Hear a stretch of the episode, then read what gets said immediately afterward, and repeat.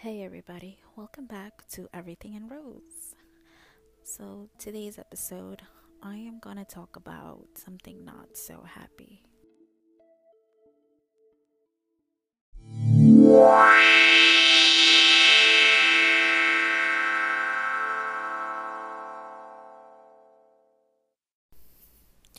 I'm going to talk about our relationship, and no, this is not a love relationship that I'm going to mention. This is a relationship that has to do with my mother.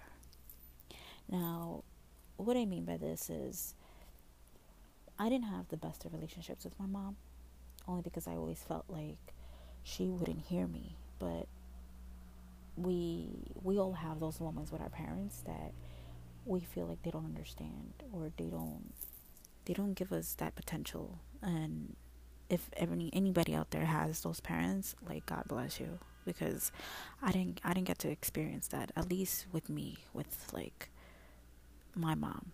I I needed her to be around and I mean she was around physically, but I needed her to be around in the way like I needed to talk to like a different female. And I didn't have that, which I'm not going to say that that's the reason why I made the, some stupid decisions in my life, but I feel that because I didn't get to talk to her, like on a female perspective, or just about things in general, I feel like that that definitely led me to close up a lot and led me to just explode one day. So I'm gonna give a disclaimer. This episode is gonna talk about the harsh reality of someone going through depression and what a person is thinking when they're in it.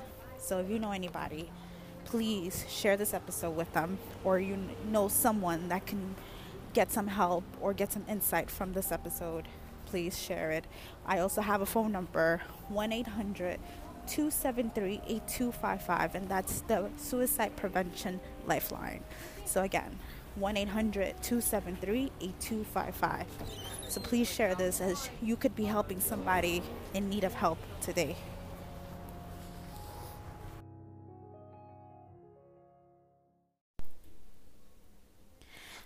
It's three o'clock in the morning, and I'm sitting there and I'm looking at the window that brings in some moonlight in the kitchen where I used to live.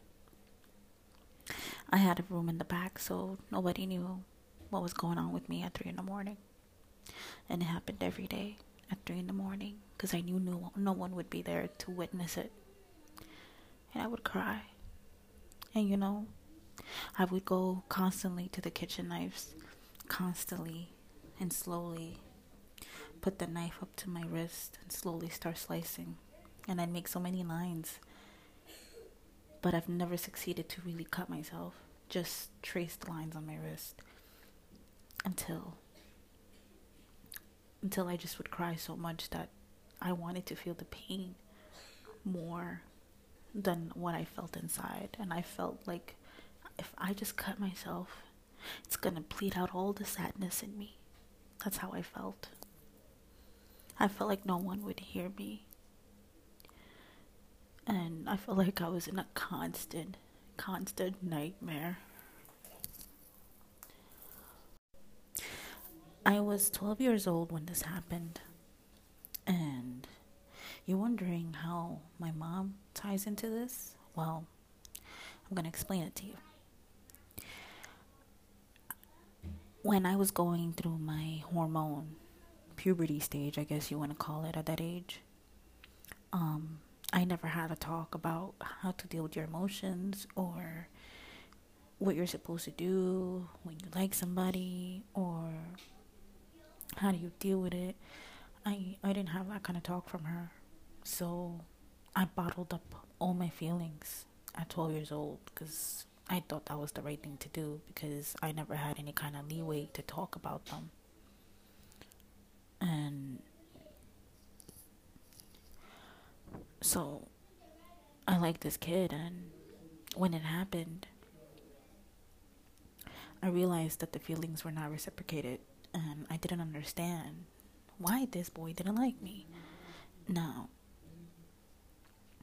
at that time, again, I was naive. I didn't have no one to talk to, and nothing made sense. And I thought I was never going to find somebody.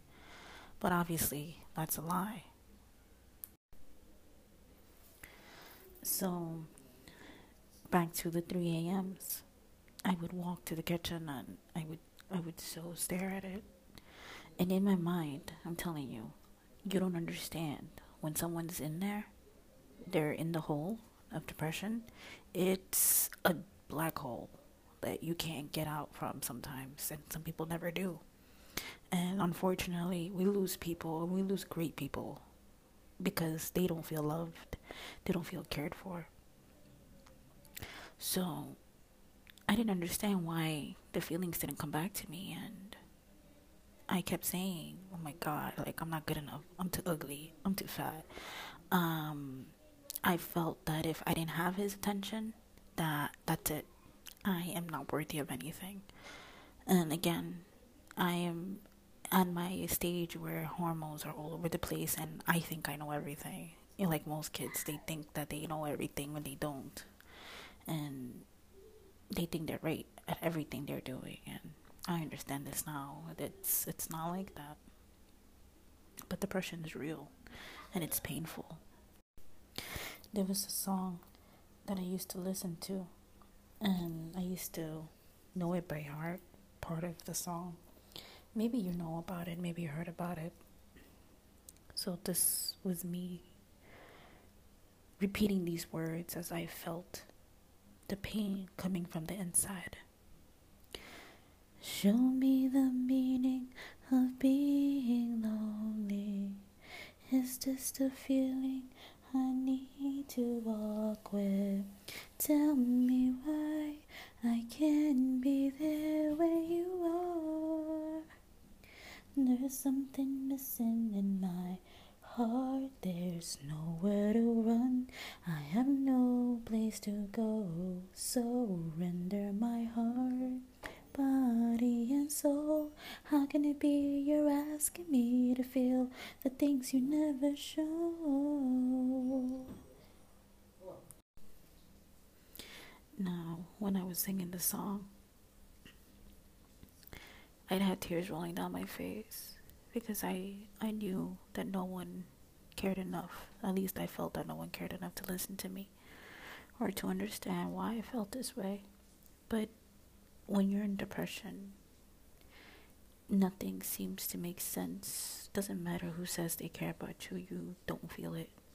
You just feel numb you feel trapped within your soul, within your own emotions, and you feel like you can't deal with this anymore, and the only way is out. And you feel like you're doing the world a favor by taking yourself out. And that's how I felt. I felt like that's it. I'm not not good enough to be here. And then it happened. I exploded. I went on a rampage to the person that I I begged. I went and I begged and asked, Why don't you like me? Why don't you love me? I did everything. And at 12 years old, what do I know about love? You know? Like, what makes me think that I knew? But it was just something so pure that I felt at that time. And it was so innocent because I didn't know any better. I don't remember the day it happened. I just know that I I lost control of my emotions and I I made a whole scene in school and they had to pull me out of school it's it's really a blur. But I just couldn't take it anymore. Like I confronted the kid and I was just like, "Why don't you like me? Like I'm doing all these things so you can like me." And I remember seeing my dad's face and how hurt he was to see me in this situation. And my mom didn't make it any better because she was angry at me for even doing it, for even exploding in school and she would say, "You're crazy girl. You crazy." you don't understand. People are gonna think you're insane. You're gonna go to an asylum, and it's just like mom wasn't helping the situation. And I'm not saying this, guys, so you guys can be against my mom. I'm saying this because I am a mom now, And as a parent, you don't, if you never had to deal with such a thing, you just, you don't know how to deal with it. And I now understand that my mom did not know how to deal with it. So she just backlashed and got angry because that was the only way she knew how. But I really wish, you know, things were different and that I was able to talk to her. And maybe it could have prevented me from being there. For anybody that's listening or knows somebody that could benefit from this, please let them know. You are worthy. You are so important. And don't let anybody, anybody tell you otherwise. Because self love is the best love. And when you find that, you find you. And once you love yourself, it doesn't matter what anybody has to say about you because you love you. And I couldn't be any more, any more honest about this. I have come out and it's been it has been years since and telling you don't do it. Stop putting the knife to you. Don't open those bottle of pills. Don't mix anything. Don't hold your breath. Don't pull your hair out don't scratch yourself till it hurts don't endanger yourself because you're gonna be okay don't don't don't hurt yourself you're the only one who can protect yourself, so don't do it.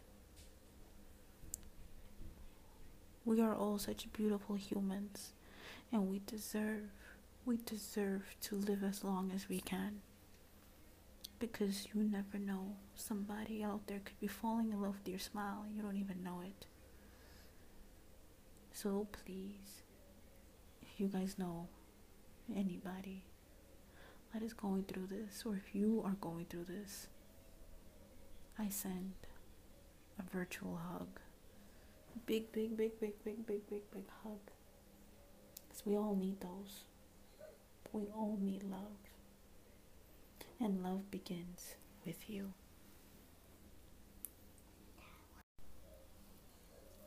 for anybody out there who needs help and needs someone to talk to and they feel like they have nobody to talk to or you know somebody that won't talk to you but you want them to open up about what it is that they're going through there is a national suicide hotline and i'm going to repeat the number from the beginning when i did say it's 1-800-273-8255 again please pass this number out to anybody you know in need 1 800 273 8255.